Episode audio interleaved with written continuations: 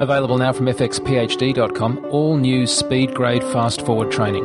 Download immediately all 10 classes and footage covering CS6 SpeedGrade. Check it out at fxphd.com.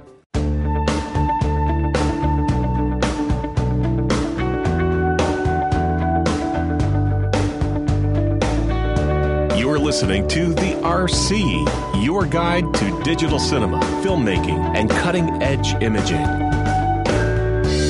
Hi, welcome to this week's RC podcast covering digital cinematography. This week we're going to be covering new cameras from Blackmagic, Sony, Red, Canon. I mean, it's like uh, incredible. Uh, an absolute blitz of uh, news with IBC and more. All this, of course, here on the RC podcast, where we see our role as to basically mine the news, filter the blogs, and go down some serious rat holes. Um, this week we're discussing all of that and more, and I'm joined in the studio uh, by my good friend Mr. Jason Wingrove. How No time for rat holes this week. no time for rat holes. I say this week we're going to have to have like an hourly show to be able to cover this at this acceler- super accelerated pace that everything's coming out. Half a mind to just say, "Fuck it." If you want news, go check all the billion of blogs, and we'll just sort of sit here and rat hole about I think completely other though, things. I think our job is to, to avoid people having to do that. I think- I think because it's pretty hard mission. to get through all of the stuff that has happened since last we recorded. Okay. Well, we're going to try. We'll try. We will try. Um, we'll make a valiant effort. Okay, so uh, Jace, I don't know where to start, but let's start with the Blackmagic camera because I guess it's uh, it's out in the field. It is out in the field, out in the wild. There's a lot of footage out there now, and it's looking really nice. Actually, I'm really quite uh, impressed with the imagery and what you can get out of the files. But I guess Looks the very sharp and very clean and quite cinematic. The news is that they're actually releasing a second model. Yeah, well, which is kind of bizarre, almost within a week out of the other one out. I mean, there's people who still haven't been delivered their original camera pre-order, And who, have, who have cancelled it and uh, have, have, yeah ordered the new one, which is the Micro Four Thirds mount version. Which uh, there's good and bad with that. Um, good. The bad is that at the moment it's a passive mount.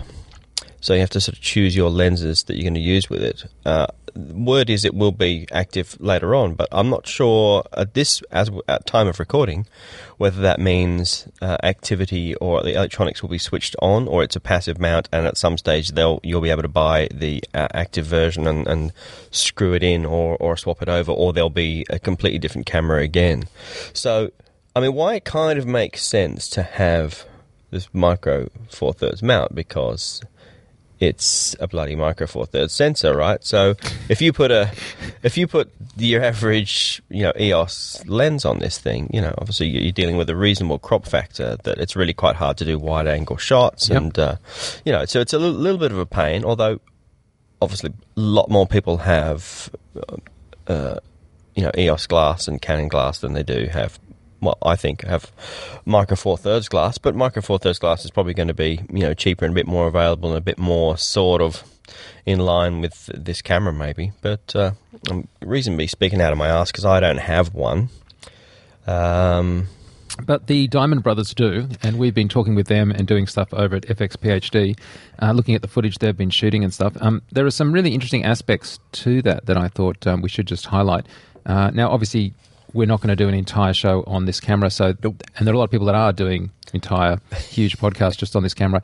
But there are a few things let I want to Google that for you. let me Google that for you. Yeah. But let me um, just point out a couple of things. Firstly, I think that, uh, as I think I said in FXPHD, this totally validates what Red walked away from, which was there is a huge desire out there Yep. for the 3000, 3K for 3K kind of thing, um, even to the point of soccer mum kind of ness. Because I heard a director I was talking to that you know who said he'd bought one of these uh, for, in this case, his son um, to just go and shoot stuff and um, have some fun with because it was a sensible sort of price range for doing that, and he could borrow, you know, a bunch of lenses that they already had.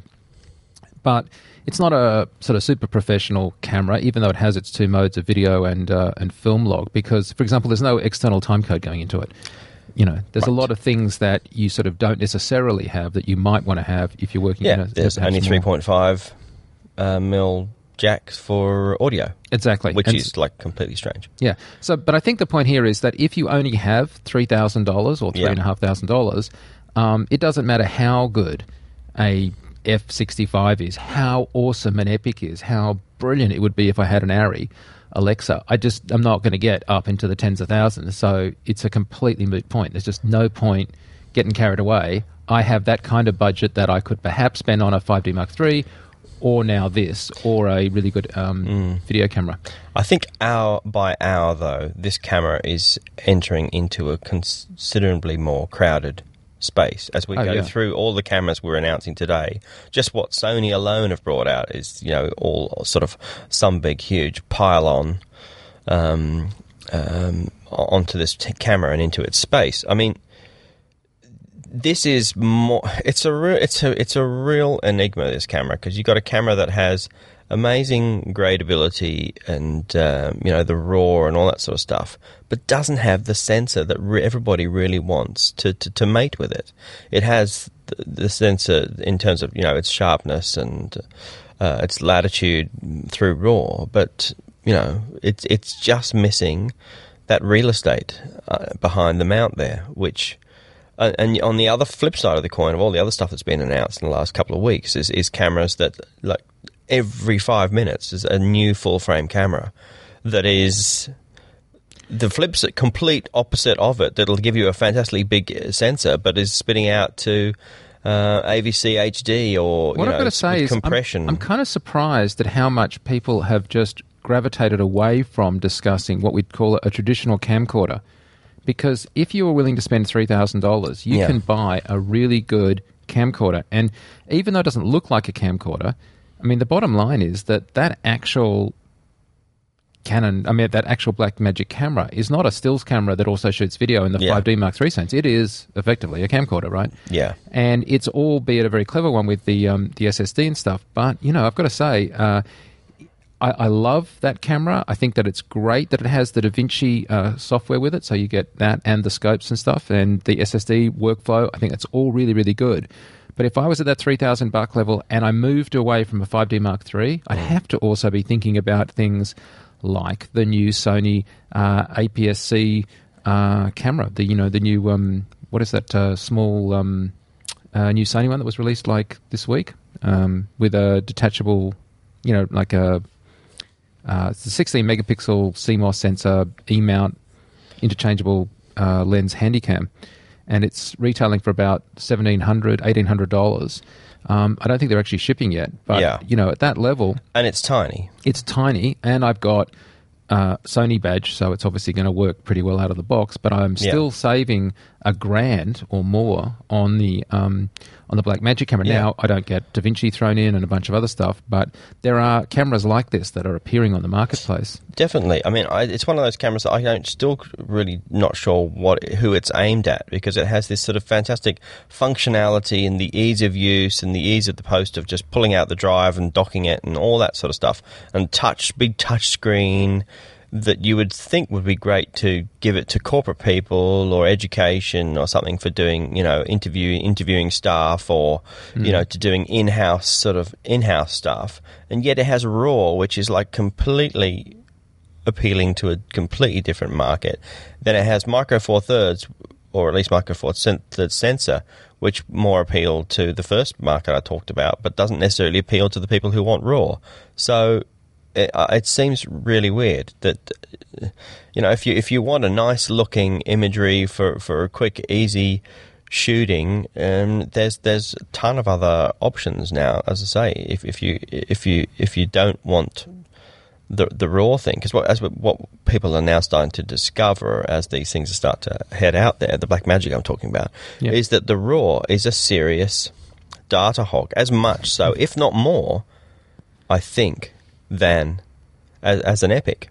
Well, because of course the thing about the Epic is that um, effectively it's a third of the size because it's the you know the CMOS raw. Mm. Um, but then yes, it is then encoded into a compression format, which gives you, as per the dial on the bloody camera, Yeah. you know, twelve to one or ten to one compression. Um, because that's you know exactly what uh, what it does. Yeah, I mean, I, I guess it's the, I have to think of the raw just being an included option rather than a, an excluded, you know, added functionality that you can switch on if you want. Because I think you can rip through an 128 gig SSD on raw in like 20 minutes or half an hour or something like that, which is right up there with, you know, with with with with low with low um, red codes on on the Epic for sure on 5K. So that's um you know, you're going to rip through the, you're going to be swapping those SSDs pretty quickly. So I don't know. I, I, it's it's one of those ones I really have a real hard time putting it, pigeonholing it, and working out who the heck it's for because it's it's it's a very sort of enigmatic thing that it does one thing for one person and completely goes against the grain. So look, you know, I, again, as I've said a million times, you know, it's for this kind of money, it, it can afford to be as wacky as it likes, and people will, will are flocking to it.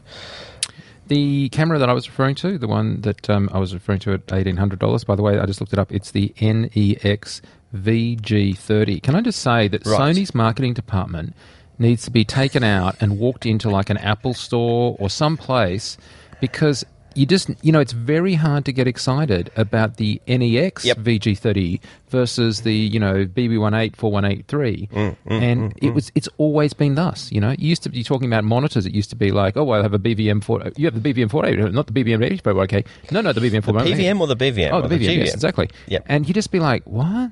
And then somebody comes along and says, I have a red camera. Oh, that sounds good. Yeah, uh, yeah, that VG30 is just like that's the one we're talking about. It's like it's completely tiny for APS, and um, I think it'll do. You know, it'll do immediately do something that the Blackmagic won't, which is overcrank. At Blackmagic won't do at the moment, which is overcrank. Now, Uh, I, I like the Blackmagic camera, um, but I just think that once you get into that price bracket, you're now, as you say, getting a really crowded market or a more crowded market than, than ever before.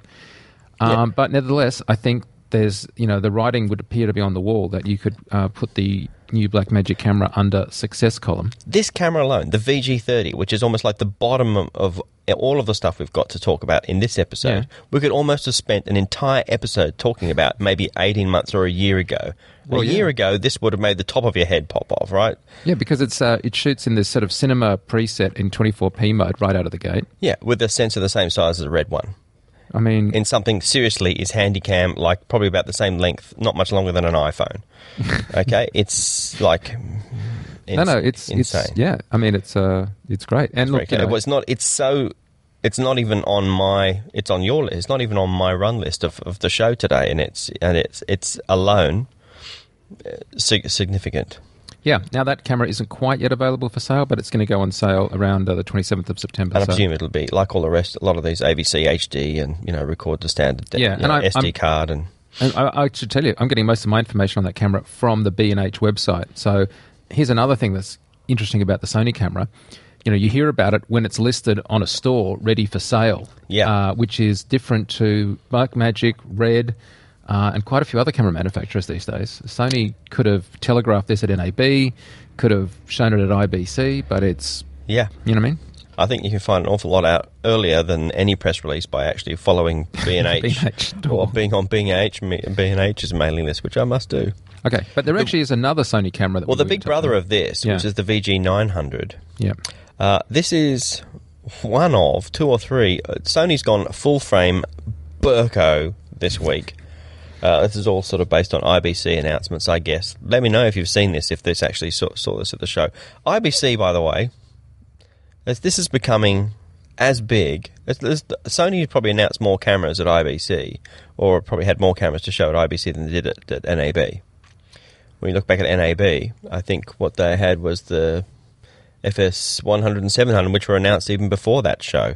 This is IBC has I've never been, but you guys have been. But uh, it's becoming this huge, v- very much huge event. It's a trade show without a conference, but Mm. it's good. It really is good. I just can't get out of bed on it because a lot of it's this product information. Yeah. And while I like to hold those cameras, Mm. it's a long way to go just to be able to hold it when you know increasingly the press releases are coming out even before IBC hits, as that they were with NAB, right? Like they don't want to get lost in the in the sort of whatever of um, of uh, IBC, so they just come out like maybe a couple of days before. I, I, But maybe that will follow. I don't know. I, I just look. I'm not saying IBC's bad. I'm just saying that what I look for these days is the experience that I cannot get online in any way, shape, or form. And those conferences, for me, are things like uh, SIGGRAPH, um, because there's a lot of really good, you know, technical, technical explaining stuff you just can't really get so much from a written paper.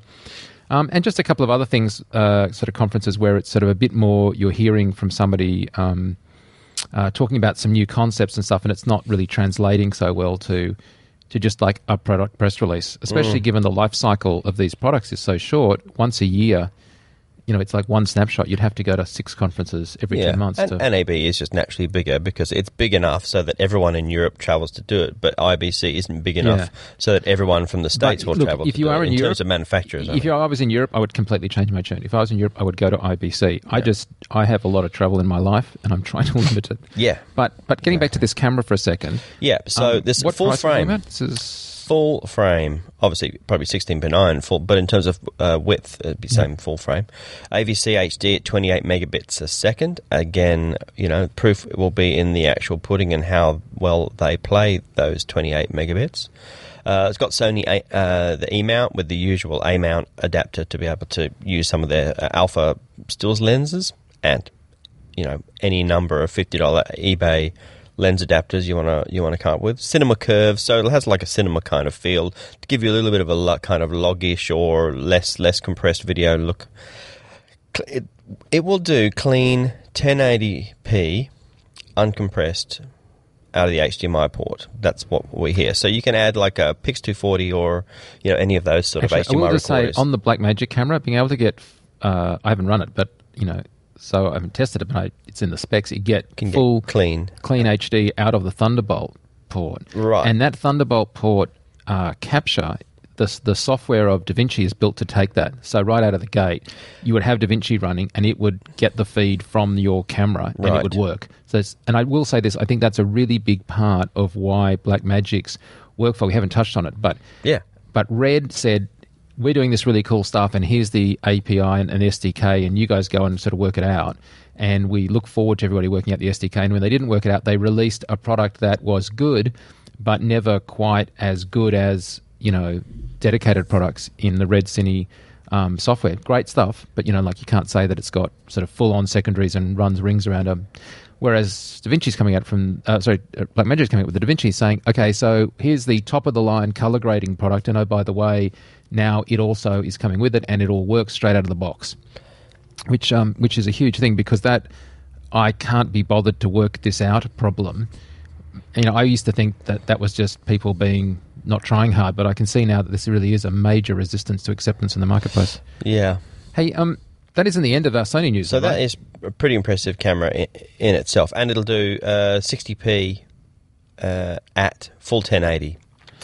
Um, But their full Now- frame madness continues. yeah, well, and there is there is and there's another there's another couple of cameras, and they're all very much uh, linked together. I think so. They've uh, announced uh, so the A99, which is a, a full frame. I want to say DSLR, but I think they're calling it a, a TSR. I can't remember what they're even calling it now because it is not a reflex. It's not a mirror camera. It has an OLED EVF only and gets the um, image up via translucent mirror. Still has. Is that has a mirror. Has a I mirror, guess. but no optical viewfinder. Or does the mirror flip up? I wonder. I think it's it's kind of like the old pellicle days where it'll split a little bit of light up to the Ah, um, okay. up to the OLED. Hmm, up to the sensor. Why is it doing that? Hmm. Okay, cool. I'm so researched on this one. Anyway, it's not it's traditional Well, it's relay. only it's, it's not an optical viewfinder. Has an OLED EVF. Uh, same uh, data rate for video mode, uh, AVC HD at 28 megabits a second, does 1080p at 60 frames a second. But unlike those other two cameras we talked about from Sony, which look uh, to the naked eye like a camcorder, this Yes. looks like a sort of 7D. This like it is looks yeah, like a D- SLR. still completely DSLR and designed to be a stills camera, next generation stills camera, and we'll do 10, uh, the clean 1080p out of the HDMI port as well. So interesting, smaller form factor could be said, uh, and it has a hot shoe. Uh, there's a hot shoe uh, mountable XLR adapter. So you can put uh, uh, proper audio in there. So if they're thinking about audio, then I'm hoping in the menus you'll have like manual audio controls and things. Not entirely out yet, uh, but there's clearly there is. I'm presuming one or the other is a rehoused version of the, of, the, of each other. Could be, you know, the, the, the guts. There's a lot of um, electronics being shared here between the two, or at least certainly the specs show the same. They also uh, have uh, announced an, a full frame uh, the RX11, which looks frickin' gorgeous, and so it should be for 2,800 bucks. But a full frame compact uh, essentially like a a, a um, like a style sort of street shooter. Um, Can I just check you that? Is that actually the RX1 or the RX11? Sorry, RX one. Yeah, right. Yeah, RX one probably got. I've probably added a I think it was the exclamation mark. exclamation of, mark. Of, of it's the exclamation mark and my eyes. Um, but yes, that is um, The RX one. that is basically the mirrorless SLR style. And I know it's smaller body because you don't have to worry about a big cavernous space inside for mirrors to flick up Yeah, and and it doesn't have the sort of you know I, I say prism at the top, but it doesn't have the uh, doesn't have the OLED uh, viewfinder. I Yeah. guess it's the viewfinderless version of the A99. Um, so thus they don't have the mirror, they don't have all any of that sort of stuff. So they're not they can make the whole um, make the whole body sort of thinner, and just has the uh, view um, uh, LCD on the back. We've seen Same data like this- rate, 1080p at 60 frames a second. No idea whether there's clean HDMI out uh, yet. But we've but seen we've seen cameras like this from Canon and people, and it seems to be a trend, right? Towards Uh, this not kind of. full frame. haven't we seen full frame? The only full frame, No, you're right. It's- sort of compact like this Yeah. has been uh, like the Leica um, M9s and stuff like that. And I don't know if they really spend much time on a video mode if they have it at all. Probably being purist, they probably didn't even include a video mode at all. But um, yeah, this is gorgeous, small, light, 1080p at 60 has audio inputs even full manual control so hoping the manual control will follow through into the video mode but we shall see but again looks like it's sharing reasonable same specs as the other two cameras Can we can we flag a couple of other non, like normally we would stick at digital cinematography cameras, right? Yeah. But I think there's a couple of other cameras. One that I've found, one that I think you found that I are worth mentioning on the show. The first one is another Sony. That's the Sony Action Cam. Do you want to talk about that? yeah that's pretty awesome uh, well, this has been coming for a little while, but now I think it's pretty much out or about to be able to pre-order the thing. As usual, go to B&H if you want to find out, you know, anything about anything. Uh, two versions: there's a Wi-Fi version and a non-Wi-Fi version. Uh, 1080p at 30 frames, but it'll do 720p at 60 or 120 frames a second, which is pretty cool. The other thing which I think is pretty clever, which I don't think anyone else is doing, is it has the sta image stabilization. So it will yeah, that's what makes it sexy, doesn't it? stabilize. Uh, they call it three-way sort of stabilizing. So it'll actually do roll, uh, stabilize on the roll axis as well, which is probably pretty important when you're sort of mounting it on, you know, the kind of crazy shit you're going to mount this on. It's not going to be the classic in your hand sort of camera shake. It's actually going to have, you know, you're going to have vibration and flex on the mount. So it'll do um, stabilizing on all three axes. It does it electronically because it has like 170 degree view, but when you switch to the steady shot on, it goes to 120 degree view. So 170 degree view before this turn the steady shot on is about equivalent to about a 15 mm lens.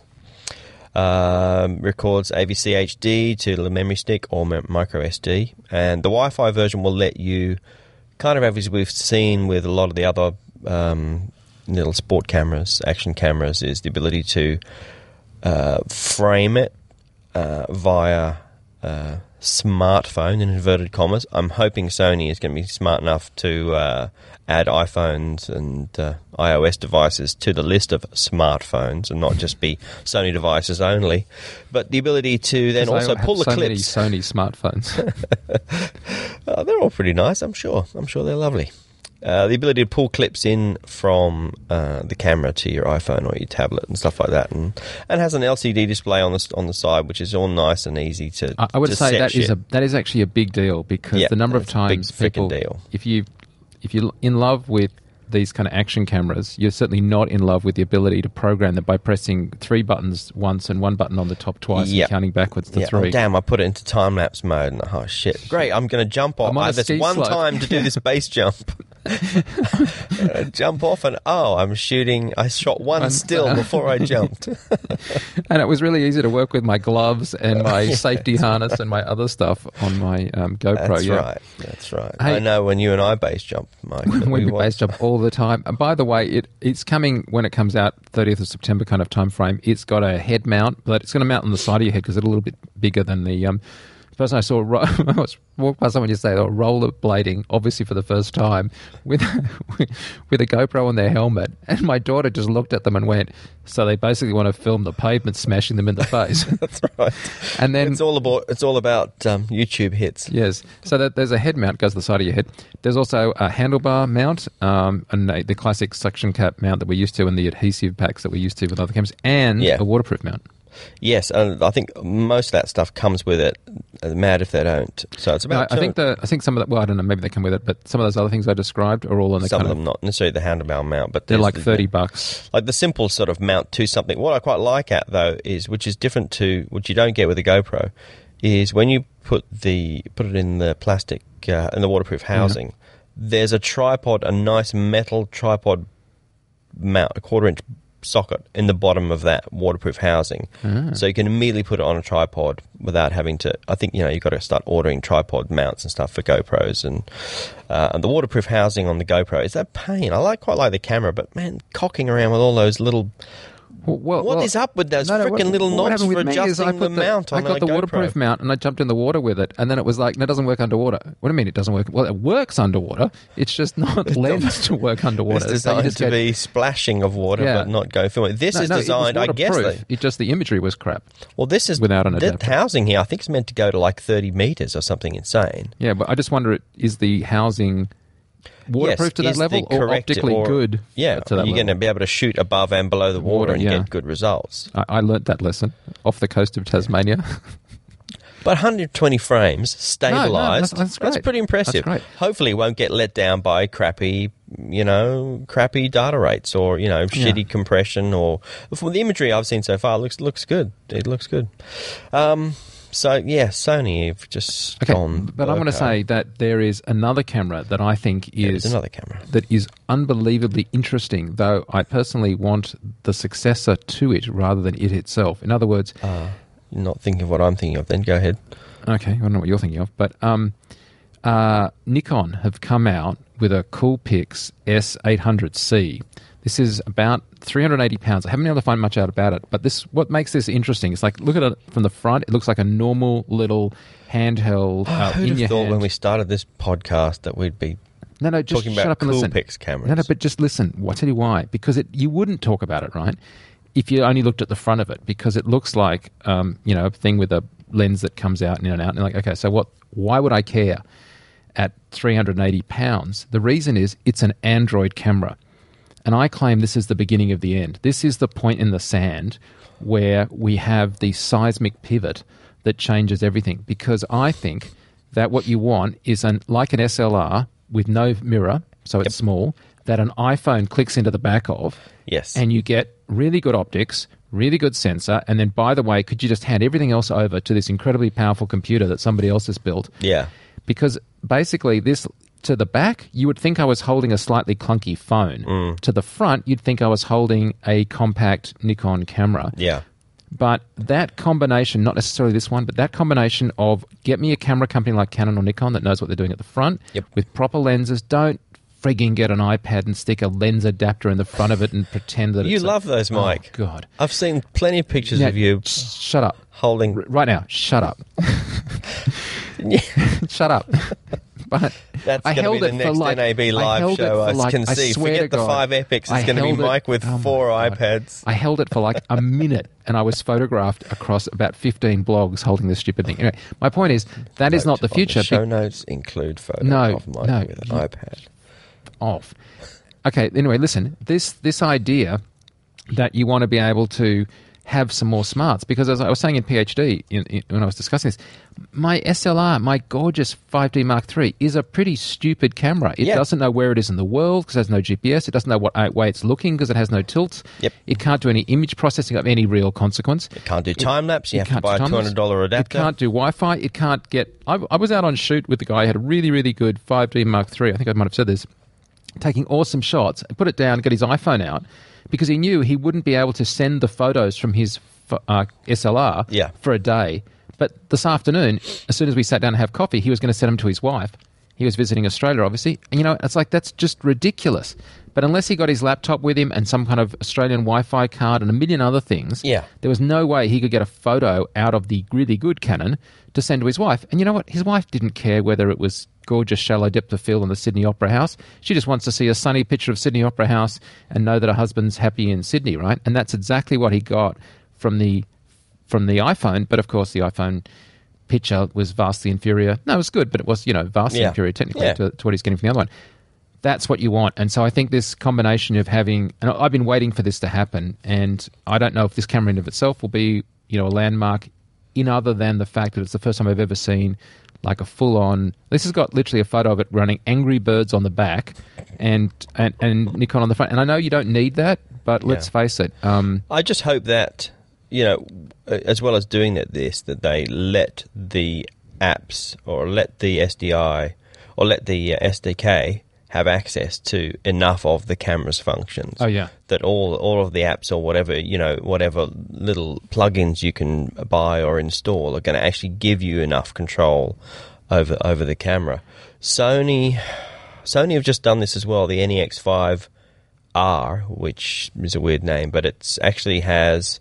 If you just um, again do show notes, add that, something in the show notes about it. But uh, it has not necessarily the Android thing where you can go to Android store and get you know free freely developed stuff. But they they are making apps. I believe they're not Android apps. I think that there might be something that they develop, but that you can um, like kind of swap modules in and out of this thing. And so it definitely has this a bit more open interface, which uh, you know again, as you say, Mike, is a fairly pivotal thing.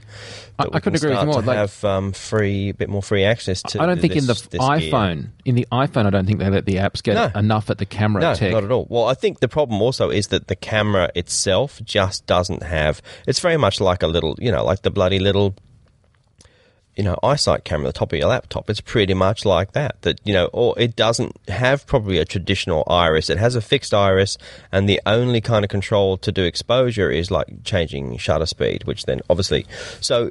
If the camera has more function, which obviously the NEX5R and the one that you're talking about from Nikon will do, it will have the camera itself will have proper control for exposure over white balance and over uh, shutter speed and iris and all that sort of stuff, then then yeah, let the software, you know, let our software get a handle on it. But some cameras just physically can't do it. Like the iPhone, there just isn't enough functionality in the actual camera itself to let apps do much with it. You know, you can't stop down or open up and stuff like that. It's very simple because it's freaking like two millimeters by two millimeters. You know, it's a freaking tiny thing. Yeah, I mean, I, I will say this. I I think that the camera in the 4S or now in the iPhone 5, the 8 megapixel camera, which hasn't really seemed to have changed much in the new iPhone 5, I think it is a good camera for an iPhone. Like, it's probably the best in breed. But yeah, I mean, how could you possibly get a picture co- to compare when the glass has to be. Mm.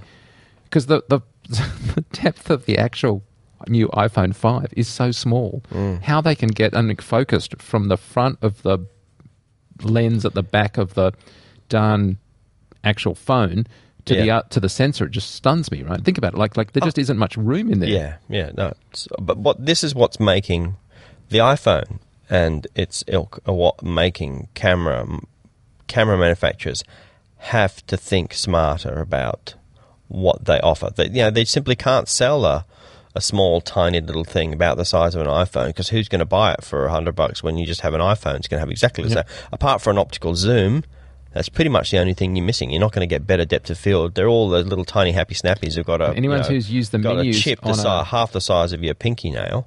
But So- the menus on a on a phone, Yeah. it's got a bloody great LCD at the back, yeah, an enormous LCD at the thing. back. Well, most some of them don't have touch screens, but No. yeah, there's a lot simpler. You know, well, but why? But it's again, it's it's that convenience having one extra thing to carry around. Oh, yeah. another battery to charge, another memory card Yep. to manage. When you can have your iPhone, and then all you really want to do with it is go boom, hey, up to Facebook or whatever. So it's all. How many cameras all- do you have? And you still post iPhone photos. I've seen you do it. Yeah, absolutely, absolutely. And I've only got I've got like an iPhone four. I don't even have a 4S or certainly don't have a five. I'm, I've got a couple of generations back. So yeah, and I'm quite happy to post a lot of them. But the, And, and and you know, if you degrade the pictures even further, you can sell the company for a billion dollars.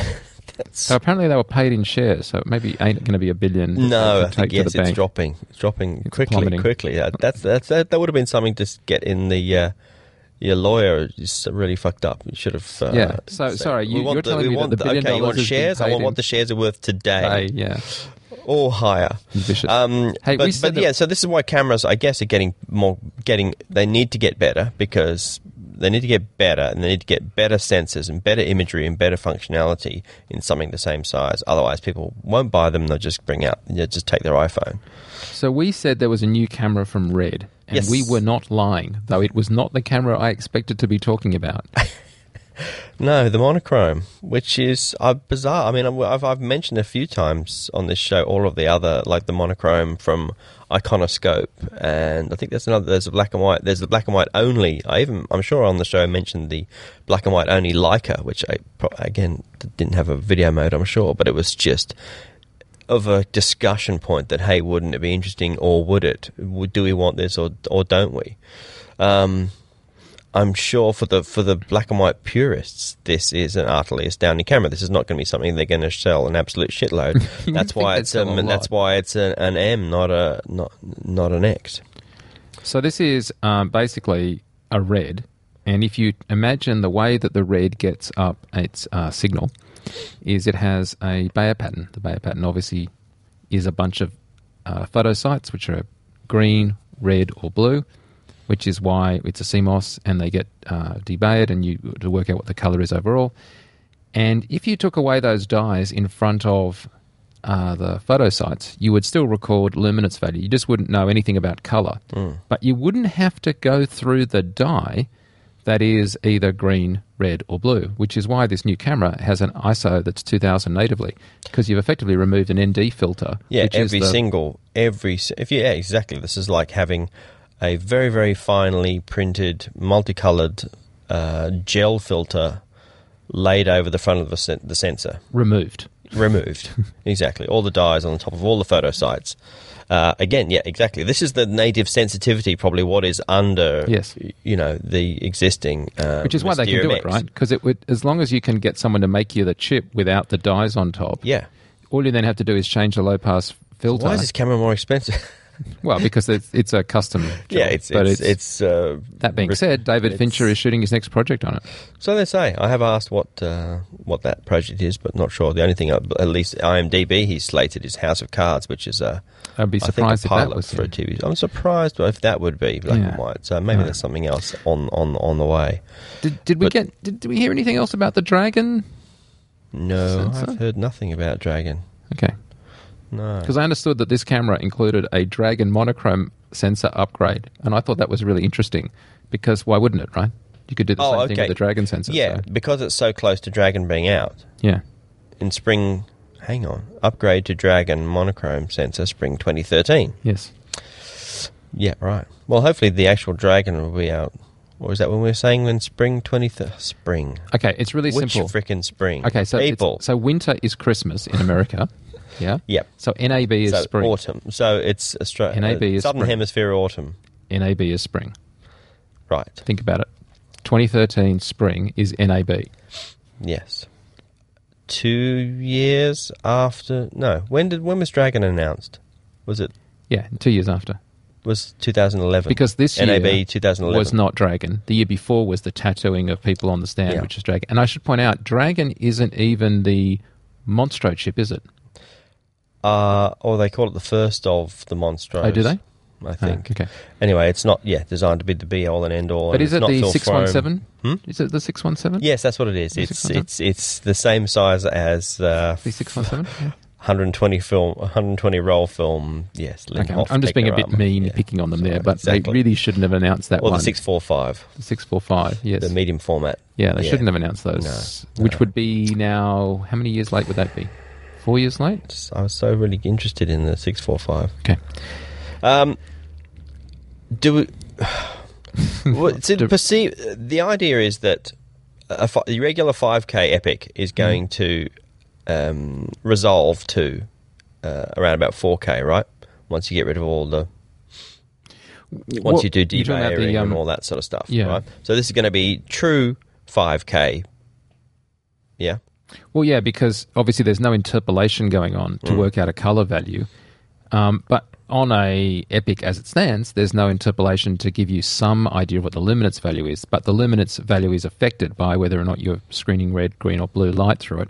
So there is some maths that goes on. There's some cross processing that goes on. It's not a simple um, uh, equation or a matrix. But that being said, um, you don't have to do that because you don't have to debayer because you just get an image that's already black and white, which is why you change the low pass filter as well.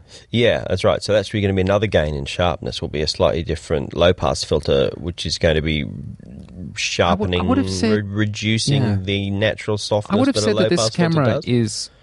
Isn't this? I mean, I know Fincher's shooting his film, but wouldn't you have thought this was more of a nod to the black and white stills guys? Because if you're a black and white stills guy who does black and white stills photography, and black and white stills photography is valid, Mm-hmm.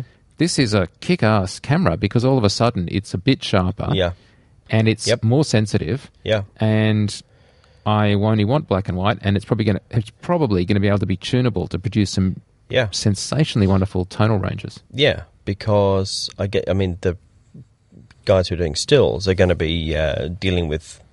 They want m- much higher resolution anyway. They're dealing, yeah. The op- the alternatives for the stills guys are cameras that are way more resolution than than, than an Epic.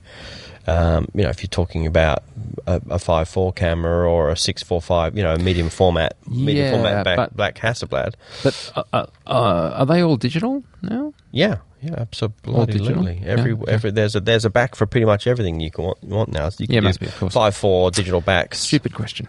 Um, anyway, Um, so, so yeah, that that's probably true. It's a bit more of a uh, you know a bit more of a nod to, to those guys. Again, pretty niche market, but uh, it's it's still it's lovely nonetheless. This would be a great thing for rental, um, at least for just maybe one region somewhere. To you know, Right, a so rental camera to maybe you take one one, of these. yeah. it's not something you're going to want to use every day. It might be something you want to do for one project and then and then not another. Yeah. Not every agency, stroke studio, stroke backer is going to be happy with shooting black and white only.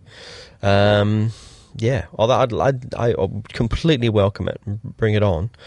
Um, but you're right. If you had a, a Panavision that had one in its stock, and Mm. then if you just booked it enough ahead, so they moved it over to where you were, that's definitely going to be a project that you're going to want to see 4K projected.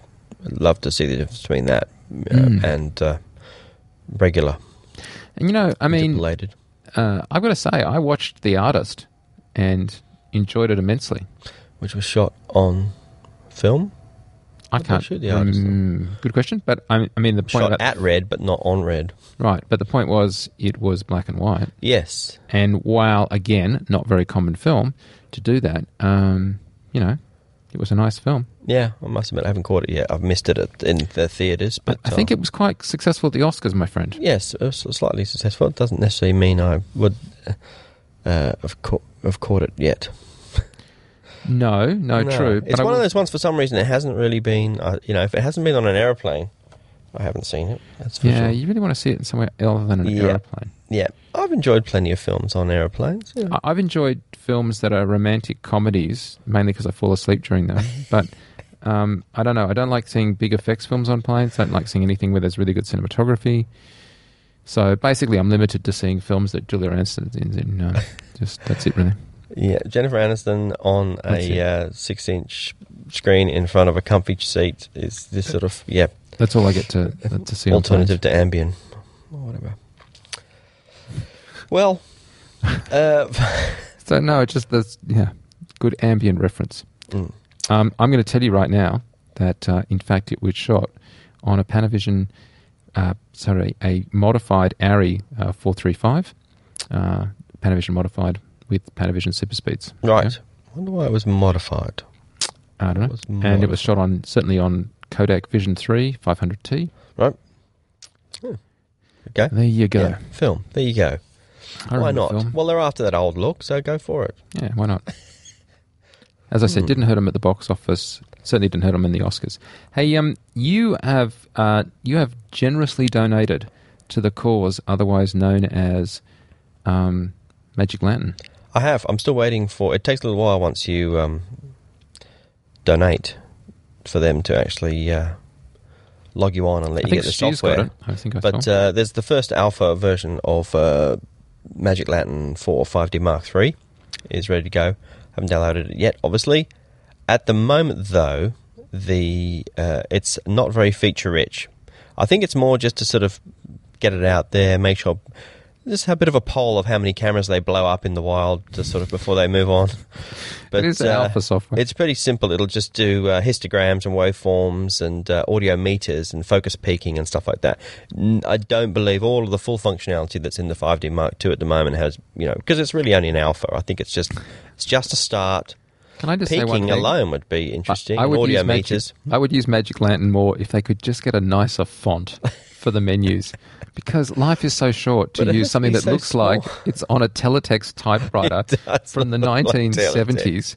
this is like uh, I expect the stock quotes to come rolling up, and uh, and there to be a little flashing cursor that says, "Where do you want to go in Zork?" It's like playing some sort of text game on It the is. Commodore 64 Yeah. or something. I expect there to be like icon. you're in a pixel- forest. Yeah. Well, do you want to go left around, or, right? or Yeah. ahead? Do you want to time lapse or zebras? Yes. True. I can't hear This is anything. true. Oh, it's just an alpha. I'm sure the others. No, really. well, they've got a lot of information on a very small little screen there. Yeah, but you know what? Uh.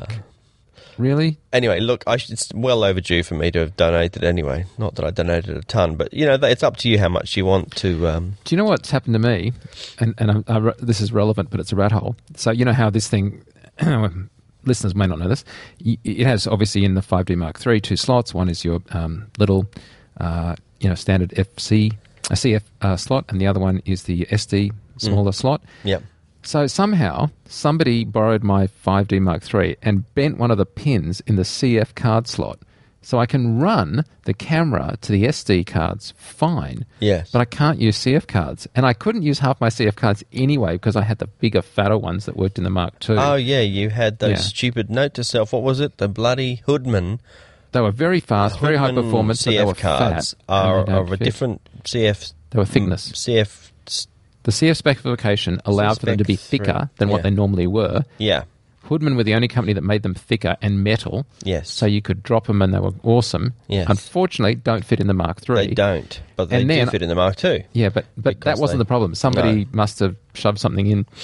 Anyway, so now I have a 5D Mark III that Right. doesn't. I shouldn't have said that because I ever want to sell it, that's going to reduce its resale value a lot. No, we're just going to convert it over to uh, infrared. Yeah, that's what I'm going to have to do because uh, yeah. So I can't. I'm so the recommendation for this, getting back to the Ma- Magic Lantern, Yes, is that you would run your SD card as the thing that had Magic Lantern on it, Right, And yes. record to the CF card, unless you're an idiot like me that managed to have someone break their CF card. Which you don't have that option on the 5D Mark II, but I think a lot of there's there's a few other cameras that do have the SD stroke CF card option. But that's a good idea. Then you don't have to have because then all the camera, all the cards you're recording on on your CF card, because every time if you want to erase them or format them in the camera, then you then wipe out the uh, you would wipe out the Magic Lantern uh, firmware or the Magic Lantern software that you have to keep on the card all the time. But can I just segue that I have been using CF cards in the C500? Ah, yes, you've been shooting with the C500. Yes. Mm. And not really that much because we've mainly been shooting with it to a Codex box because That's the only way you can shoot raw 4K. 4K with it anyway. Right. Because it is awesome. Where is the C500 at? Because I'm a bit sort of grey. I haven't even mentioned the C100, which is the baby brother, which came out since our last episode as well. I haven't even touched on that thing. Would you like to touch it? I think I'll. I, mean, I think I might touch on it when I know a bit more about it. Okay. I, I- I've I've sort of touched on it, and it, I kind of know where it sits, and it seems a little bit over over. You know, it seems a bit overpriced for and underfeatured for what it is. I was a bit underwhelmed by the. C300 because for me the C300 was at that price point where, um, okay, let's just the lay of the land. I'm repeating a bit from my class over at PhD, but anyway. Sorry. So we we've got an Alexa at what sixty something grand plus, right? Y- Yeah, Uh, Alexa, yeah, 80, 90, yeah. Okay, landed And, and then there's the Epic at what forty three plus, for a body, and then Yeah. you need something to. Yeah, okay. Yes. Yeah, So- and then some. and the C300 I'm not helping your argument, am I? By the way, Keep no, no, you are. You absolutely are. And then the C300 was at 16 grand, right? And then the other cameras we were talking about earlier in the show, like the 5D Mark III is at three and a half. The Blackmagic cameras at about three, whatever. These um, that little Sony thing was at 18. Yeah. But the C300 was at 16, and that's an interesting number because it was like, wow, if I go to 16 grand, You know what I mean? Like it's more than that. It's a kind of jump up. Well, the Yeah. C three, the C five hundred should be out the door at around thirty thousand. Expensive. It's it's expensive, but if it's at 4K RAW, Mm-hmm. it's now competing with the Epic, and it's certainly um, higher res than the Alexa, but it has that kind of like higher end feel. However, But it's cheaper than all of those, right? Like it's at least half, uh, uh, more than half the cost of the Alexa, and certainly um, thirteen less than the Epic. yes, however, you can't record 4K. Yeah, but you can with the Codex. And yeah, but how much is a codex? Okay. Well, okay. Anyway, but, the- but anyway, you can- and you can also use it without it, right? And also, the Alexa only shoots best, you know, like two and a half, Two and a half, right. not four. But anyway, Yes, that's okay, right, So here's and the, you need so- something else Okay, but so I'm more interested in the 500 than I am in the 300 because it goes further. It gives me something that I think is really substantially interesting. And then the other thing they do is the Bayer pattern is different. So remember the Bayer pattern that we've been discussing all day, red, green, and blue. And the way it works is you have green, blue, green, blue, red, green, red, green, and then you go back again, right? You have green, blue, green, blue. So every line has a square of green and a square of blue. Every other line has a square of green or a square of red. Hence, twice as much green Twice as much green, yep. yeah. What the Canon Bayer does is go uh, kind of bluey green, blue, bluey green, blue, and then it goes red, very green, green, red, very, very green, green, and then it goes back to the bluey green again. So you actually have now effectively. not kind of RGB. It's, no, no, it's R, GR, GB, B. okay. So now, if you think about that for a second, it's the same number of actual photo sites, right? Yeah, we haven't changed the number. It's just that every second row, instead of doubling up your green, Yes. you have a variant of green. Yes, you have a variant of green on mixed with blue or red Yeah, uh, or sort of- whatever. yeah, yeah, you have like a, a combo. You have a combo. So it just gives you this extra kind of dimensionality because you've got sort of effectively like this wide gamut green. which is not in the C300. Oh, I This don't know is- if it is, but I'm just excited by the 500, so I'm talking Yep, about that, sorry. right? Okay. And then the next thing that they do is they uh, use the dual link 3G SDI to Mm. get to the codex box. Now that was specced out by the lovely people at the um, the pocket protector set of SMPTE on the M25M uh, committee. So a bunch of guys sat around. They said, "Yes, we have a way to do this. We do the." I don't know why they're German. They're probably not. Uh, they, they got they got really good pockets though. Um, they got RGBA and therefore you need the dual link, right? And these guys said, well, can we just forget the A? Because quite frankly, off a camera, when do I need alpha? Not important. And I'll just stream my four channels of red, blue, and two different greens, and that's what streams over, which um, which is awesome. Which means that you get this really nice raw file. And I would say that the proof is in the pudding because if you look at the quality of the images out of the C500 4K off a um, Yeah. Oh my god, they're so good. Okay. Okay. Well, let, let me step back a little bit for a minute. Okay, they're terrific. 4K.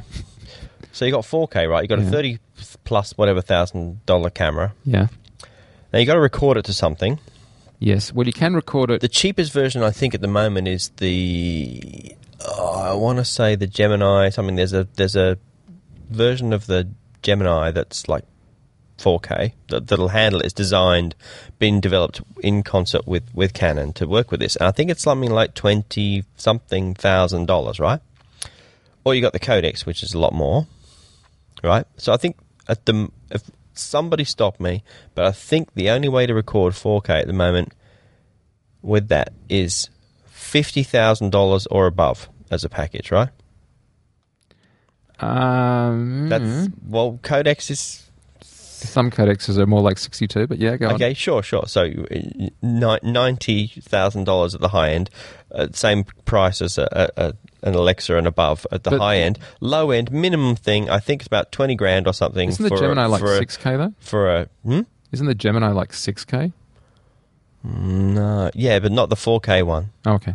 the Gemini, and I don't think I don't. I think to be, I think the one that to do 4K from the C300, the C500 is like like crazy money. Just to be just to be clear though, the the the Codex Arri Raw recorder costs like sixteen thousand five hundred. Like you don't have to. 16 Yeah. to do three to do two and a half K. Um. Yeah. Yeah, okay, Raw. yeah, sixteen thousand. That's pretty good for the module. and then you need the media. Well, that's the that's the transfer station. Yeah. Right, right. Anyway, so what I'm getting at is that you're you're into epic territory already, right? All in one. You got an all-in-one thing that we can record 5K and go over cranking. How do you do over cranking with? Can you, I think actually I think you can actually overcrank a little bit, 60 frames or something. Not say with Codex, but you might be able to with the um, Anyway, as soon as you have an external recorder, right, Mm-hmm. overcranking becomes real pain, or you can't do it, or I think you might be able to go to sixty frames with the with the um, convergent, whatever it is, with the bloody Okay, I, I grant Gemini. you. Okay, I grant you that you need three things for Codex to work. Right, you need the transfer station with sixteen grand. You need some data packs. Yep. So let's say you drop twenty. transfer grand station on- is like the dock thing that you put on the camera, right? No, that's the recorder basic unit. Right. There's there's like sixteen grand there. There's a transfer station, probably another sixteen, and then you've got some media, which is going to knock you back about twenty grand because it's super high spec Yeah, stuff. call it whatever, 50 But, something. but here's my thing, right? If you had that camera, surely in a rental environment, if you want 4K and really high quality and everything else, then you add up that extra cost. If you don't want that because you want to happily shoot at 2K and, and not uh, at 4K RAW, which, see, my, my premise is most ARRI cameras, let's say it's $80,000, right? It's $80,000 when I shoot ProRes or RAW. It's just eighty thousand dollars, right? And I, I- think it's great, but it's just there's no there's no budgetary room. Now you come to me as a director and you say I want to shoot on this camera, so I want to shoot on the Canon, and I say, well, is good budget? Not really. Let's just shoot on the um without the 4K RAW. We don't need the data. We Yep, don't need the depth. most people do. And then you come to me and you say, I am shooting, you know, I think one of the most pivotal performances of this actor's career, uh, who is unfortunately going to be no longer with us because he's decided to, yeah, to leave this mortal coil. Um, and this is the chance of a lifetime to get, you know, we've just literally put 240 volts through through Elvis, and he's up on his feet, but only for a couple more minutes. Um, uh, okay, yeah, budget not a problem. Let's whack in 4K and get the most gorgeous Yeah. imagery yet. And also, it's it is raw, raw. It's and it'll record in Canon RAW or in. I'm just saying, They're it's just a camera cameras. You should be. There should be. You should be not allowed to make a camera that can't record its own shit. It does right? record its own shit. It, what? The Just doesn't record does not record its own shit. Doesn't record 4K RAW. Oh, okay. And like Well- an ARRI records friggin' two what and does a it half K record? RAW. 1080 with a. Does does ARRI record RAW on its camera? I'm not. Uh, that's that's that camera has been released since I came up with this r- law. Since the theory was formulated. Okay, it's a reasonably new law that has been brought into because of crimes like that, and the C500 and uh, Alexa. Right? I, I completely Okay. see your point, Jason. Yeah, do not right. bring out a Sure. camera that can't do everything it can do Okay. on its own. On its own. Put it, take it out of the box, put a fucking card in it, put a battery in it, turn it on, and it should be able to do everything it can do. Okay. That's not just that's not me saying flying the the epic flag, but the more it, it makes more sense when you see all the I- I crap you got to load onto the back of a should C500. Throw out an right? Epic. I'm You just simply saying this produces really, really and cables gorgeous and imagery. shit that can fail, and something else to charge, and something else to lug, and and something another cable to, to pull out, and uh, Okay. more data, and it's just. it I, I will say this: that when That's we the came law. back, I don't know. when Someone came- come up with a name for it, but we, you we, we were shooting car mounts with this C500, right? So, by the way, that's another really great advantage. Of That's this, true.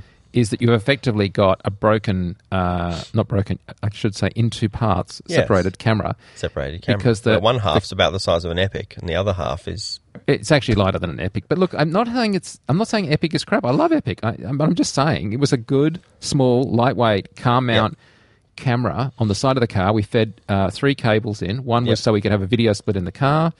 One was so we could. Uh, well, then there are two two uh, SDIs. I also we've also shot car mount with the Epic, and you know what? We ran a monitor back as well for that. Yep. Though we used the REDmote for switching it off and on, which was really really helpful. Mm. So don't be wrong, awesome. But and C log. I guess you're recording, uh, you're recording like the, the Canon log. Yeah, we, thing. we're on Canon log. Yeah. It is a little hard, as this camera has not been released yet, Oh, yeah, to fully out yet. process that. By um, the time this camera is out, look at what we've seen in the last two weeks. Okay, the the the the metric shitload of cameras that have come out the door. And the accelerated Moore's law of, of amazingness that is that has been coming our way in the, Yes. just in the few months, Yes. right? This camera, the C500, Yes. it has a snowball's chance in hell of, of succeeding if it's 4K and it's thirty thousand dollars and it can't record its own thing and you need all this other pile of shit on the back of it to record it, right?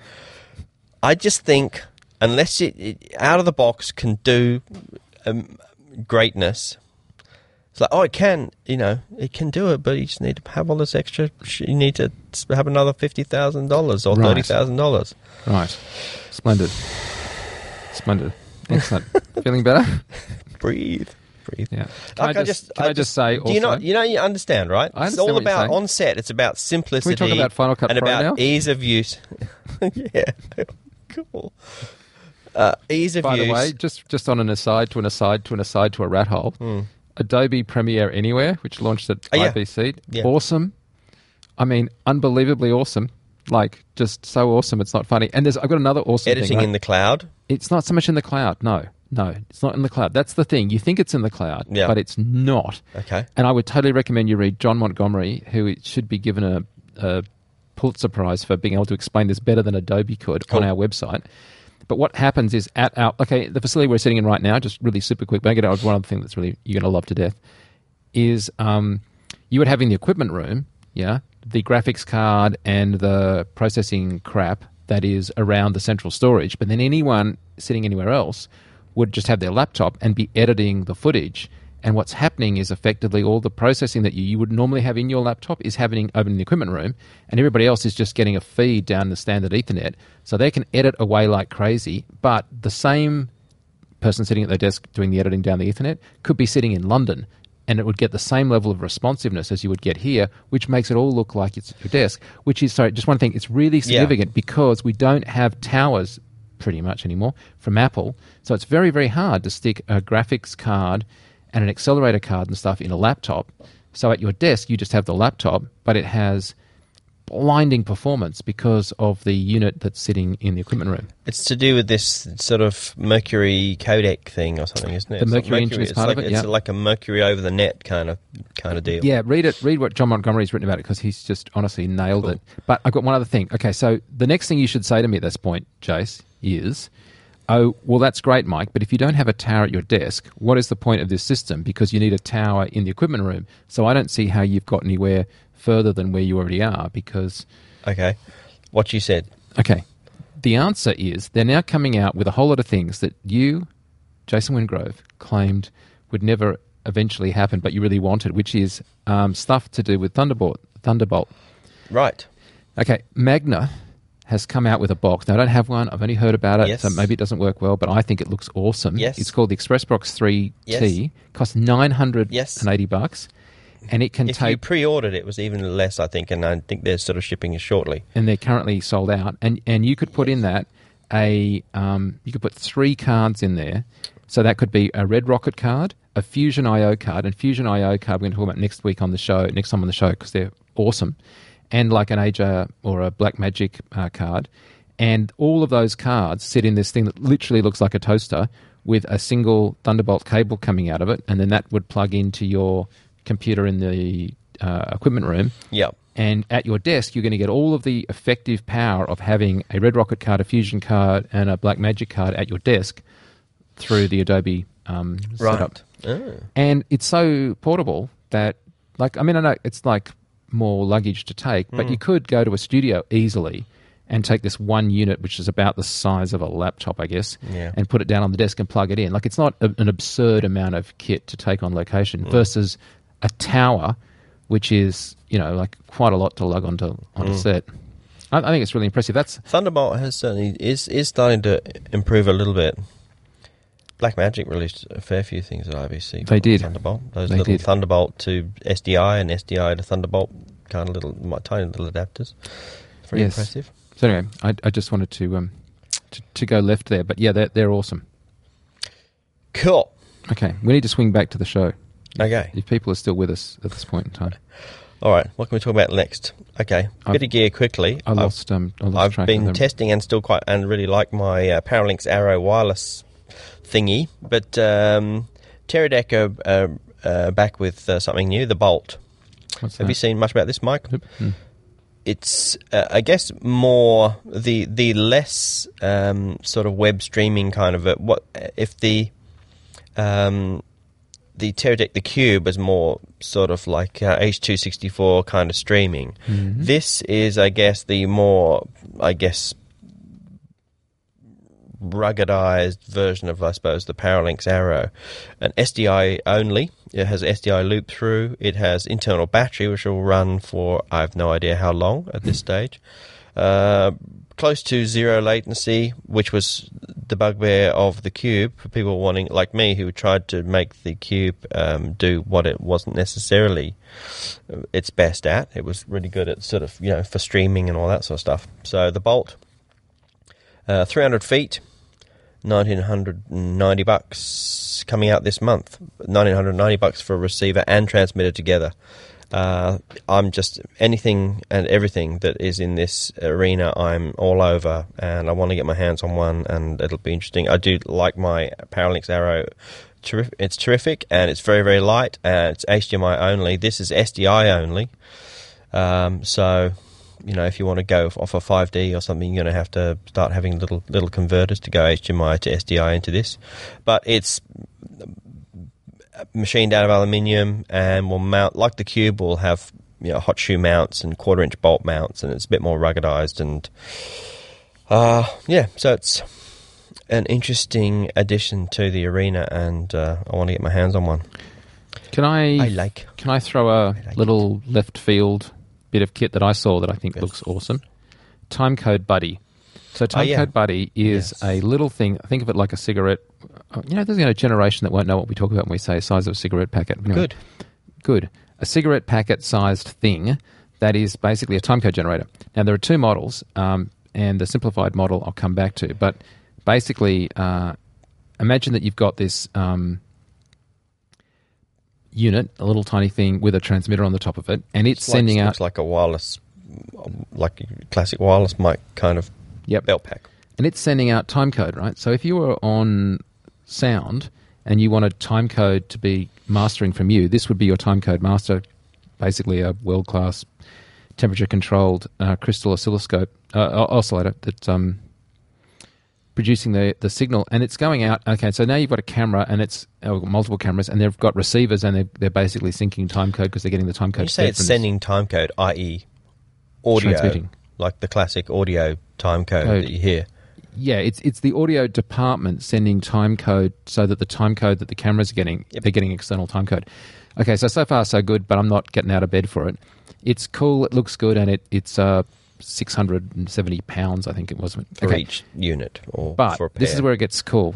Uh, you can also get another one that's sort of cheaper than that, which is a transmitter from the camera, so that you're saying, okay, the sound guys, I want you to slave off what's coming out of the cameras. Right. The cameras are already a timecode generator because they obviously can generate their own timecode. Yep. And so now it's just broadcasting what the camera's timecode is doing. And so now audio gets the same timecode that the camera I get asked this a lot. Hey, like I've got a multi-camera shoot. How do I sort of sync them all up okay. So that's rather good. than just everybody points at a time, Time code code straight at the beginning Yep. of the shot?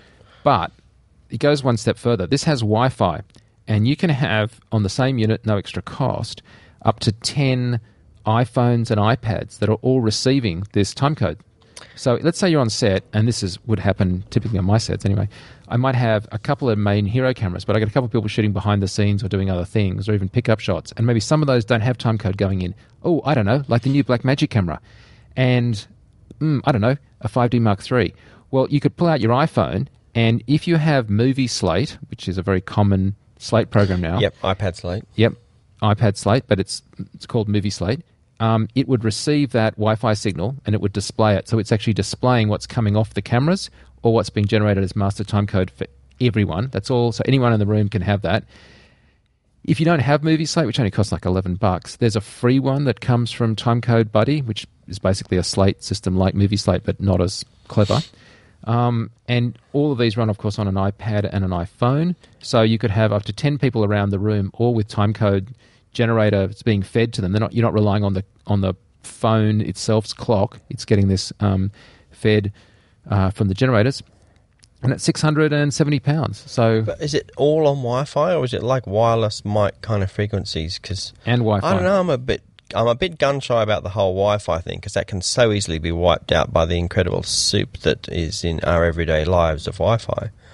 So I mean, I, I I like the idea of you know if you can wirelessly just sort of sync everything up. I suppose you can do that with kind of the whole wireless mic re- receivers and, and transmitters, but uh, definitely at a, a, a far greater cost, I think, than um, than you know six hundred pounds or so a pop. That's pretty good. So it goes on both signals, right? So the the, the time code, the the Wi-Fi thing is more to be able to go to slates and stuff, and the uh, it has the other radio frequency that's more to communicate with all the other cameras and pass I- around the code. I, I think I'm right in saying that. I'm just Okay. checking that as we speak, but yeah, I'm pretty sure that's how it works. And um, Very cool. it's only just come out at uh, at IBC, and it's actually coming from somebody who you know is in the industry that just is a sound recordist who went, "Oh my god, I really need something like this." Yeah. Yes, I'm pretty sure I'm absolutely right. There's the time code with and without the Wi-Fi option, um, and uh, yeah, and the website for that is timecodebuddy.com, which seems like an incredibly obvious time code name to have and a time code Yeah. URL to have. Powered by two AA batteries. Um, yeah, and if, of course can use it for 3D rigs or whatever else you want, which is a very common use for wanting to get timecode syncing. Uh, yes, here we go. Program with with 14 license-free channels. Okay. Cool. So in addition to the Wi-Fi, Right, good. Yes, we need, yeah. Wi-Fi is purely yeah going towards slates and and handy iOS devices only, not to communicate within each other, because uh, yeah, that can be a world of hurt. Wi-Fi and just filmmaking don't often mix. Excellent. Okay, so I think we're at the end of the show. Let's see what else we haven't covered other than you've got the weirdest friggin' thing in the show notes. I thought this was very worthwhile, just as a discussion point. Okay. due to the from the awesome, always awesome. I do not know how who will work at Petapixel, but these guys just scour every fiber of universe. data out of Yeah. the internet and find the most crazy ass shit. This is a really interesting, um, and, and I guess at this stage it is a. Crazy ass shit. I guess it's a proof of concept, or uh, researchers at the University of Toronto have made this um, from the EyeTap Personal Imaging Lab. Come up with this very. Uh, first of all, I saw the picture and I thought, "What the fuck is that?" And then I had to work out what the and the technology behind it is kind of interesting. So, if you have you ever, Mike, have you ever welded anything? Uh, not not really welded. I've done other stuff, but not. I'm not really a welder by stuff, trade. but not welding. I've done. I've done. stuff not I've welding done. well. I've done stuff like uh, I don't know, angle grinding. Cycling.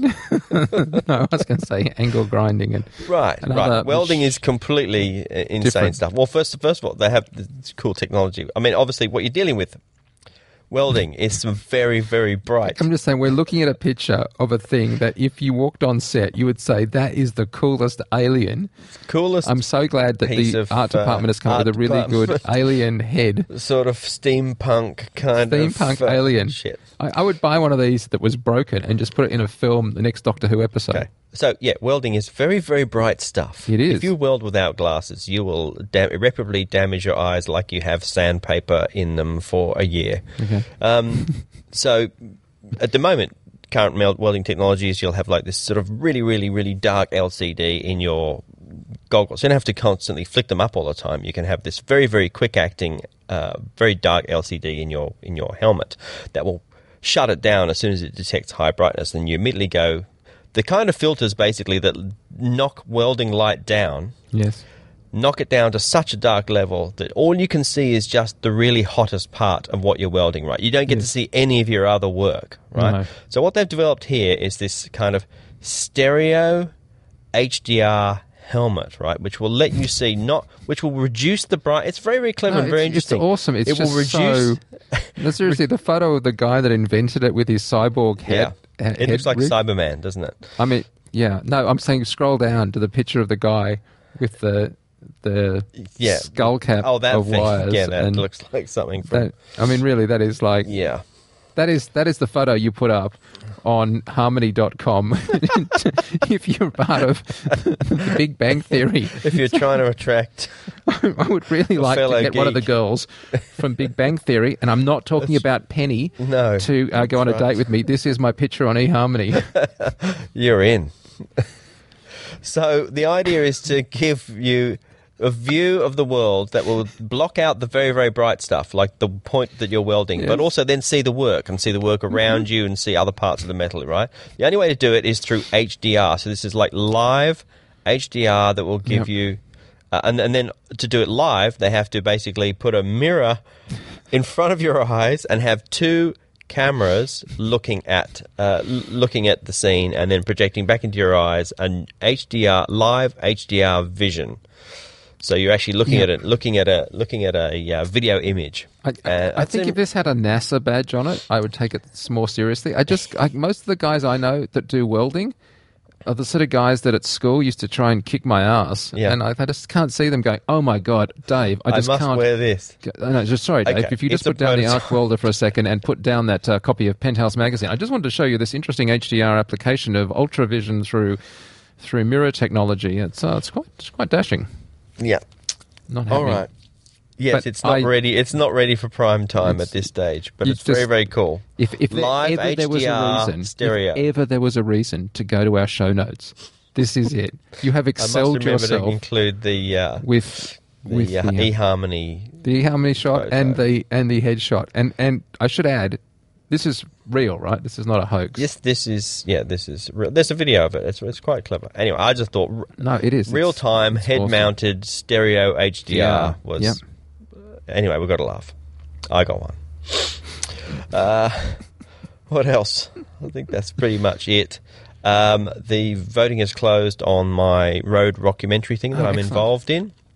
By the time Monday rolls around, the um, uh, it'll be down to sorry, not voting is closed. The entries is closed Entries is closed. Open and it's been now sort of reduced down to the top 10, which now the public can vote on. So uh, the uh, website to go by Monday will be have all the top 10 to vote on is uh, is roadrockumentary.com.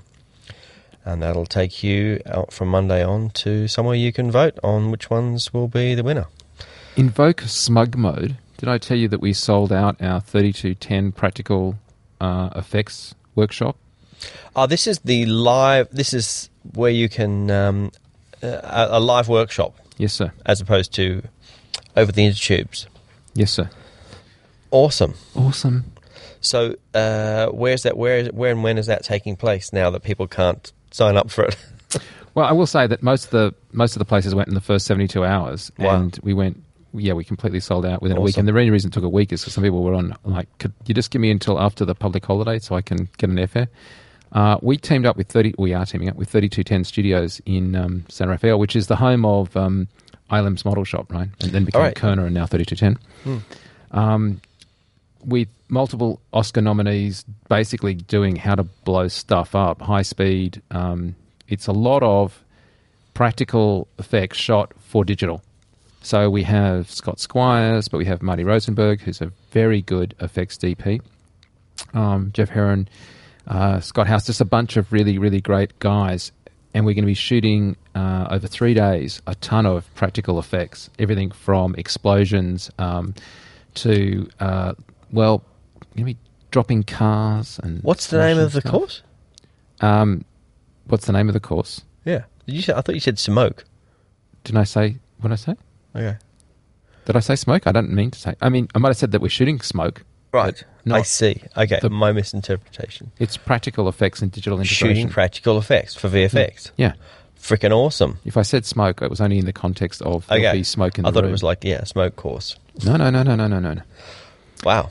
Yeah. That's so freaking awesome. I'm going to head out in uh, about a week and a bit to go to uh, set that up, and then we'll be shooting it um, on the weekend of the 29th, 30th, and the 1st of October. Damn. And oh my god, we're going to have fun. It's fantastic. because like, we've been going through all the stuff and building the course up, and we've been focusing on having.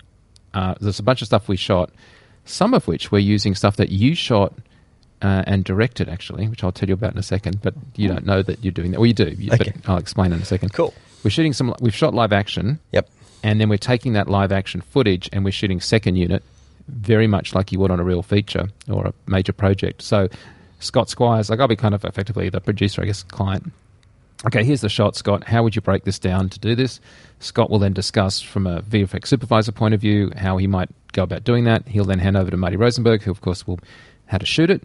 And we're going to be shooting on uh, Blackmagic cameras, Epics, and Phantoms, and obviously 5Ds for sort of behind the scenes stuff. Yeah. And um, we're going to have a trying to have as much as we can best world class best practice for on set data wrangling, DIT. Um, we're hooking up with uh, Wow. with Colorfront on uh, um, uh, on set dailies and stuff.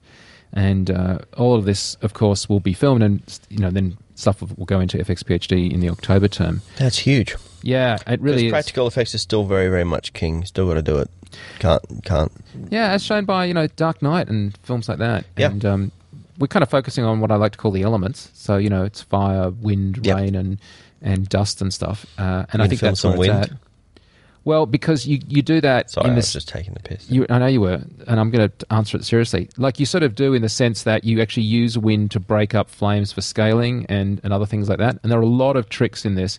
And these are the guys that seriously I'm humbled to be in the same um, set with. Because, like, I mean, Marty Rosenberg, for example, uh, as an effects DP, Hunter Red, Oc- Hunt for Red October, Mission Impossible, Star Wars 1, 2, 3, War of the Worlds, Jarhead, AI, Terminator Salvation. Have, have I got you yet? You know, I mean, like it's just an astonishing list, and that's just one of the guys uh, who's going to be, um, you know, Wow. going through stuff. I mean, um, yeah, it's incredible. Uh, so everything from Indiana Jones to you know stuff off Pirates of the Caribbean to uh, even stuff off Avengers, actually. So um, the idea is um, to allow people to come and do the course, and it was just phenomenally well received. And we did one of these before; it was on miniatures. This is not on miniatures; it's on effects. When we did miniatures, we learned a lot from. it. It's a huge amount of work to put them on, though, so we don't put them on very often. And you might say, "Why don't put them on all the time?" But it's a hell of a lot of work to put these on, and yet um, I'm sure I'll be exhausted, but I'm really going to enjoy it. And Yeah. and if that isn't cool enough, at the very end of that, I have one day off, and it's the start of the America's Cup trials of San Francisco. And Excellent. I'm going to be there. awesome. Yes. What does that mean, being there? You, you go to the wharf and then you say bye, and then in Okay, a week's well- time I'll check the results. See, now you're you're an ass. Um, okay, you knew I was going to go there. You mentioned sailing, and I'm going to have a dig. Yeah, the America's Cup is one of the most cutthroat, ridiculously political, unbelievably fractious histories of racing of any type. I mean, unlike Formula One, where you know obviously it's never had any problems and it's always been really disciplined and there's never been any rivalry. In yachting, it's just been wild, and they've come up with this new class. Every almost every time you run the America's Cup, there's controversy, and they try and institute like the America's Cup class, which we all thought was going to be the class that lasted about a year. Yeah. But you know, it, half the time it ends up being a legal battle as to who wins the Down America's Cup. But anyway, this time they've got this new class, and it's basically like a like an aerofoil, um, m- incredibly, incredibly powerful um, sailing craft that no one's ever known how to sail before because So everyone has to build new boats. Oh, not just new boats. They're having to build an entire class of boat just to learn how to build the class of boat that they're going to compete on. This is a one year process. So what we're seeing right now is um, is competition in the uh, AC World Series, and uh, China's in it, Italy, uh, UK, um, New Zealand, um, Korea, and these things are just unbelievably fast. Uh, I mean, totally out of control machines. But because it's in San Francisco, the boats are actually going to come really close to shore, so you can sit on shore Sure. and only be like a, a couple hundred meters away from the action. Um, and then, of course, when they're on the other side of the course, you'll have uh, have monitors. But there's no way you could keep up with them. These things are running at astonishing speeds, and they're moving from this first class to the second class. And I obviously will try and film something when they come close to shore. But these things are like, I mean, they are the Formula One of sailing, and But no there's one not knows like how the to. Formula One coverage of sailing, though. I mean, you know, Formula One. It, it, no, absolutely. I mean, they will have that come the actual in a year's time when they actually have the final. Um, Right. Yeah, they have cameras all over the boats. They have uh, live tracking to show where all the boats are relative to each other. Um, there's a lot of rules to make it more like a Formula One Cool. you know, it's like a two-hour kind of window, four to six. Um, yeah, no, it'll be awesome. But anyway, I think that's where part of my joking sort of frustration comes from. Is it's kind of like, and they're off, and we'll just go home and read the paper and wait till Yeah, they find See, when I've find sat- out when they finish. When I've sat on the side of Formula One races, which is let's face it, never, but I have actually sat at the side when they were like, you know, whatever, warming up. You basically get loud noise Yeah. and then nothing for Yeah. a really long time, and then another loud noise. yeah, So I don't know that Formula One car racing, which I know is your on the- passion. on on on the television. On the It's- television. it's it's it's, it's quite. Did, did you not? Did you not sit there while our prime minister was wearing a gold jacket, being drenched in in champagne, screaming, "If you fire someone for not going to work today, they're a bum." A bum. Did, Yes, was that not a part of your culture? That was absolutely. I was. I was the remember most thrilling yacht race in 1983. history. Yeah, 83. the win Australia winning. and Most Australians cannot forget that 83, and winning people the- yeah. were literally driving up and down the street of any neighbourhood, honking Screaming. horns. For a yacht race on the other I side. I can't of the planet. imagine that happening again today about a sporting thing. I don't know why that was. I don't understand. It completely and utterly captured the entire country, and it was like it was like winning the, like getting the two thousand. It was bigger than being awarded the 2000 Olympics Okay, for or anything start, we massive tried like to win it many, many times, and I, I, I fess up here, right? Like I am, I am deeply in love with this. My father was in one of the British challenges for the America's Cup uh, on board uh, one of the boats out of England, and I mean, you know, for hundred, like a hundred and whatever it was years, they uh, competed to try and win the cup, and you know, it just was never done. I mean, it was just, uh, and and it's the really interesting thing. Like, apart from the fact that you know it's now the most controversial whatever thing ever. There's just no part of this that doesn't get to be fun. Like they, they finally won the bugger into New Zealand, right? And they had it in New Zealand. This Maori guy walks in with a sledgehammer and smashes the crap out of the, the cup to the point that they thought they would just have to melt it down and start again. And they, they took it back to um, the Smiths that made it, Silversmiths in England, and they rebuilt the cup. And uh, it's now actually bigger than it was when we won it. It's got more space on the base. Yes, let's But- make it bigger. Seeing just it nothing costs about 100 this million that- billion dollars to win one. Yeah. But really, like when we won it, I mean, that was like breaking the longest It was W- winning a, a- streak a, in massive history. thing for the country. And I mean, I'm really like- interested in. I'm interested in the broadcast of that stuff. I've never been in. I've never been or worked in, you know, like live broadcast or any of that stuff. But the technology and bringing it and, and the, the whole, like in terms of Formula One and the feeds and the live cameras and you know, even more so it would be with with America's Cup would be even more interesting because everything has to be stabilized and waterproofed. And I love the technology behind it and the fast. I'm fascinated about you know the physical rigs and the production to be able to make the thing. Yeah, I mean that this this yeah, in a More year's time we'll the- have to discuss it. It'll be like the than Olympics. sport. But I will say this: when we, I just looked it up, it was 132 years. There'd been 26 challenges uh, when we won four three to to win the cup, breaking the New York Yacht Club's Wow. record. God, magnificent stuff. Is Australia entering at this life. time? Australia's always into No, Australia's not entering it. Oh, too expensive. Well, we, you know, Gina Rinehart doesn't want to sail, really. That's the problem. Um, anyway, we've really gone off on a tangent, so let's swing back and say thank you so much, Jason, for being with us. Pleasure. Thank you, mate. Thank you for having me. I'm literally going sailing this Welcome me weekend. into the pods once again. And thank you guys for listening. We really, really appreciate it. Um, we'll try and get another show out, and uh, maybe before I go. Otherwise, um, I'll have to do one remote when I'm overseas for a couple of weeks. And then you'll be heading off, of course, for your road uh, documentary That's, yeah, stuff. November-ish. In November. Yeah, I'm sure there'll be other distractions before then. On the on the Twitter, uh, Jason Wingrove can be found under the heading of Wingrove. and I can be simply. under Mike Seymour. Although, of course, uh, you'll find us at FX Guide. Thanks so much for listening, guys. Really appreciate it. Cheers. Thanks for listening. Send your questions or comments to rc at fxguide.com. Copyright 2011, FX Guide LLC.